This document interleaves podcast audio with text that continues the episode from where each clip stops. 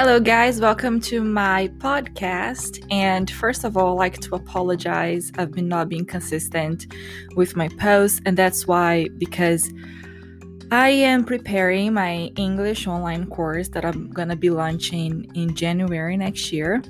And I've been working a whole bunch in between YouTube, Instagram, and podcast. I keep forgetting a bit about posting here, but I know that this podcast has been helping so many people, and I do want to be consistent. And so, my initial plan was to post every single day, but I don't think that's going to be realistic for me right now.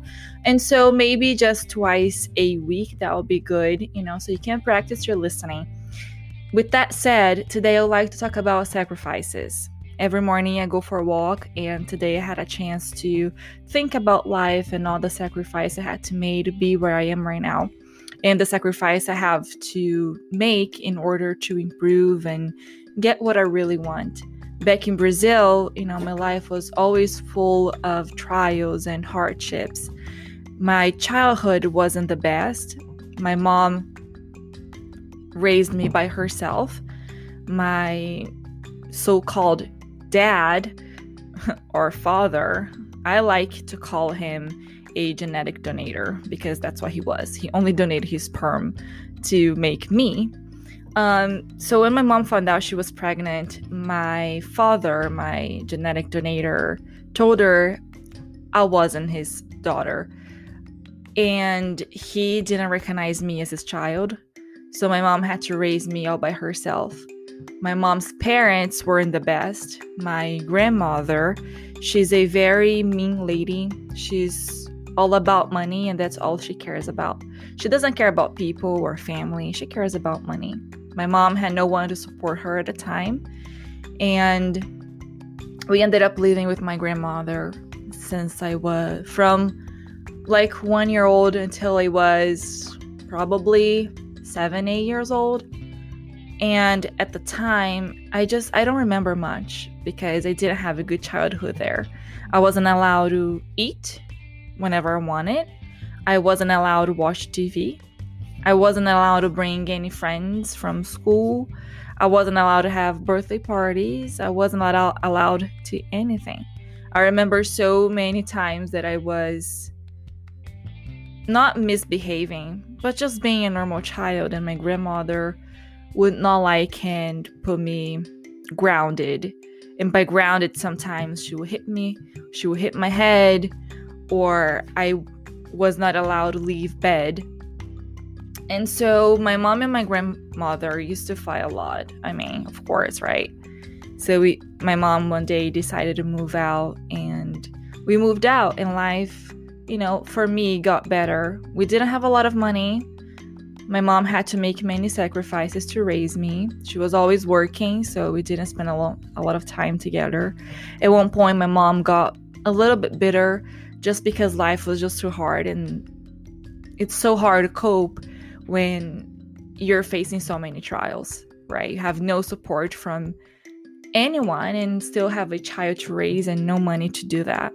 So my mom used to work a lot, but life was really better. You know, I had my first birthday party and everything. So growing up, I had to make many sacrifices and also see my mom make those sacrifices. And that hurts my heart because when you love someone so much, like you love your mom or you love your dad, and you see them going through those hardships and you can't do anything, it just breaks our heart, right? And so when I was a teenager, I rebelled myself, right? But I also, I've always had the dream of being something more, not only for me, but for my mom, for all the sacrifice she has, she had to make. And when I was a teenager, after graduating from high school, I wanted to go to college and be someone. And I wanted to make a lot of money and I wanted to be successful not only for me but for my family. But I wasn't being realistic because you know I wanted to be a doctor because I was watching Grey's Anatomy. You know that life kind of pleased me because I was saving li- I would be saving lives and I would make a lot of money. but I am not good around needles or sick people. I, I can't do that. And so I eliminated that as an option. And I was like, well, I love animals, so I should be a biologist. I love whales and I love sea animals, so I should be a marine biologist. So one day I was watching the Discovery Channel and I watched these whales being killed by other whales. I spent the whole night crying. And so I was like, yeah, that's really not for me. Because I didn't know what to do. I wasn't born with that desire of being anything. I was lost. And when I got the, you know, college confirmation that I was approved to do forest engineering, I got pretty excited. Like, pretty, pretty excited. The only thing was that college would be far, far away from home. And how would I afford that? How would I afford supporting myself in a different city and a different state? At the time, I was working in a bank. I wasn't making a lot of money, around 200 reais. And if you live in Brazil, you know that that's not much. And with that money, I used to pay for my studies. So I was doing, I was studying at private school and I was just so excited at the same time. I was just so bummed because how would I afford moving to a different city? How? And so my mom had this idea, you know, to go to the company I was working for and ask them to release me. And by doing it so, I would get money from the government because when you get fired, the government helps you financially for six months. And with that money, I would be able to pay for some things while studying. But that money only lasts for six months. But it was an option. You know, I really want to go to college. I really wanted to be something. I really wanted to do something with my life. I watched my friends going to college and I was 21 and I I was doing nothing. I was working a not you know, high paid job and that's what we did. We asked the company to release me and they fired me and I got the money and I was able to to, to go to Mato Grosso. That's the state that I went to college for. So I went to Mato Grosso and there had to make a lot of sacrifices again, right? So in college, people there were wealthy. They had money. I didn't. I watch my friends buy cars and motorcycles or pay cabs to go to college. And the only thing I could afford was a bicycle. A really bad bicycle. It was really funny. I named my bicycle Victory because buying my bi- bicycle for me at the time was a victory. During my first year of college, I didn't have money to buy a mattress. And so I ended up sleeping in this really, really bad thin mattress. And I used to feel all the structure um, from the bed. My back was hurting all the time. And things got a little bit better. So I bought a air mattress, but made so many sounds as I moved that I would wake all of my roommates, including myself. At one point, I didn't have money to eat all of the meals throughout my day, so I had to choose which meal I should eat, either lunch or dinner. Some moments of my life, I didn't have money to pay rent on time, and so I would spend long hours in the library and just go home later that day, later in the night, so I wouldn't face the landlord. And then my second year got better because I applied for a scholarship and I got the scholarship and things got a little bit better. And also, I got a weekend job. So I would go door by door doing census. Like, a, I would ask people questions for this company. And for each form I would fill out, I would get, I think, I don't know how many reais, but it was it was something. So my friends were partying, my friends were going to their houses for vacation. I didn't have money to see my family every vacation. I would see my family every year. I didn't have money to buy all my food, so I would have to choose between lunch or dinner. And so I, I made sacrifices to to graduate. And I did. I never failed one class. And my mom was very proud of me. We were I was, you know, we were able to afford my mom going to Mato Grosso and watching me graduate. But only her, my brother, and my stepfather weren't able because we didn't have enough money. So after graduation, I thought I'm gonna get a really good job and I'm gonna make money. I'm an engineer now. And things didn't go according to my plan. No. I went back to Bauru and my hometown, and I wasn't able to get a job. And that for me was hard. That for me was hard. And so seeing my mom struggle with money and not working and not making money, I decided to work. And I applied for this call center company to work as a telemarketer. So I would call or receive calls from people that were uh, past due with their finan- vehicle financial monthly payments. And I wouldn't make a lot of money too, around 700 reais a month. And but that, you know, would help my family a bit paying the bills and buying food. Growing up, I remember, you know, we didn't have a lot to eat. Opening the fridge would be only water. Um, going to the grocery store, you know, I couldn't get anything, uh, everything I wanted, um, just the necessary. And I was working this call center, and I was beat I'm sorry for being so emotional right now. It's just remembering makes me emotional. But I'll put myself together. Anyways, and so when I was working this call center, I thought that that was life for me. That's, you know, I've tried. I had tried. But things were not going according as I wanted it to. And I accepted. I accepted being that girl that would work in a call center forever, that would make 700 reais a month forever. I accepted that. My mom didn't. I think because my mom didn't have anyone to support her and motivate her, she was always there for me. Always there. And she didn't let me settle. She didn't get she didn't let me be less than I should be. She always she always support me and she always move me forward. And so she got so upset and mad at me because i had accepted that life. And she sat down and talked to me and she was like you cannot settle.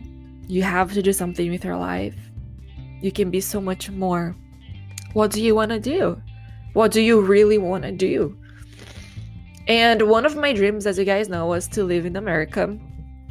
I didn't know how, right? Because I didn't have money. And I was like, I want to be an au pair because au pair was the only the only way for me to leave Brazil and come to the US because it was affordable. Not for me, but when you compare to the other exchange programs and other ways, that was, you know, more affordable, if I can say that. And she was like, okay. But, you know, again, you dream and you have those desires, but you have no idea how to accomplish that. And for me, my whole life, all of my problems revolves around money. It's because of money. All of my problems, it's because of money. And so I always put my happiness into money. If I have money, I'll be happy. My family will be happy. You know, if I have money, I'll be able to afford food. I'll be able to afford paying the bills. I'll be able to help that animal that I saw on the street needing help. I'm to be able to help people. So I've always wanted to accomplish things, not only for myself, but for the others. And that's why I want to succeed. So one day we were walking home because we didn't have money for the bus and also we also wanted to lose weight. So my mom and I were walking home and we ended up going walking past a travel agency and they had and they offered the au pair program. So I decided to go in and talk to the girl and I got so excited, like so excited. I went outside, called my mom, and we were both we went both inside and talked to the lady again. The lady explained everything to my mom and my mom and I we were very excited, but we had no idea how to afford that. And to be an au pair, you need to have a passport. You need to have your Brazilian's driver license. You have to pay for international driver's license. And you know that in Brazil everything is really, really expensive. Really expensive. And me and my mom was were talking. She was like i think you can do a loan through the company we are working. You do one and i'll do the other and we're going to be able to pay everything. And so we went to the bank asked for a loan and we got one. We got two my mom also got a loan and that money was basically to pay the bills, pay my exchange program, pay my visa, my passport, my driver's license, also paid for my dog's vet. At the time, we had a dog and he was very sick. He ended up dying. Um, and so I paid the au pair program and I was pretty excited. I was like, I can't believe this is happening. But the au pair program, it can go to different ways. You can go, you can get a good family and have an amazing year. You can get a bad family and not have an amazing year. And also, when you apply for the au pair, you don't know where, when you're going because it all depends of you finding a family, matching this family, and then leaving your country. And so I paid the program in December took me three months to find a family, and in June, I got my visa, or yeah, I think in June, I left Brazil to come to the USA. Um, and getting here again, I had to make many sacrifices in order to learn English, in order to improve myself. But that's story for another podcast. I can talk about my life here, my first two, three years in the USA. They weren't easy, but it's just, I am very grateful for my mom. And I'm very grateful for the trials of my life because they made me who I am. Sometimes you're just, you think that you're so good and you're so snob. And I think every trial uh, made me humble you know, and made me think about other people and also made me value my accomplishments. And so, if you want something really bad, that's the one thing I've learned. If you want something really bad with all of your heart, sacrifices. You have to make sacrifices. They're not impossible. You just have to find a way and be willing to sacrifice whatever and whenever. Um, and so, if you have a dream, you don't know how to accomplish this dream. If you have a desire, make sacrifices. Be willing to make those sacrifices. You're going to struggle a lot, but it might be worth it. And so that is today's podcast. I cried a little bit. I'm sorry, I got a little bit emotional. Um, I hope you guys like it and enjoy it and practice your listening as well. I hope you guys have an amazing week. Today's Sunday, so I hope you guys have an amazing week. I'll see you in the next podcast. Well, and also, you know, if you don't follow me on Instagram or on YouTube, please do so. So on, on Instagram is at O Segredo da Fluência. The name is in Portuguese, so you can check my Instagram profile in the description of this podcast. My YouTube channel is Driali Patsnick, Also, the information will be in the description box of this podcast. Okay? Well, that's all. I love you guys. I love all the support and love I've been receiving from you. And bye.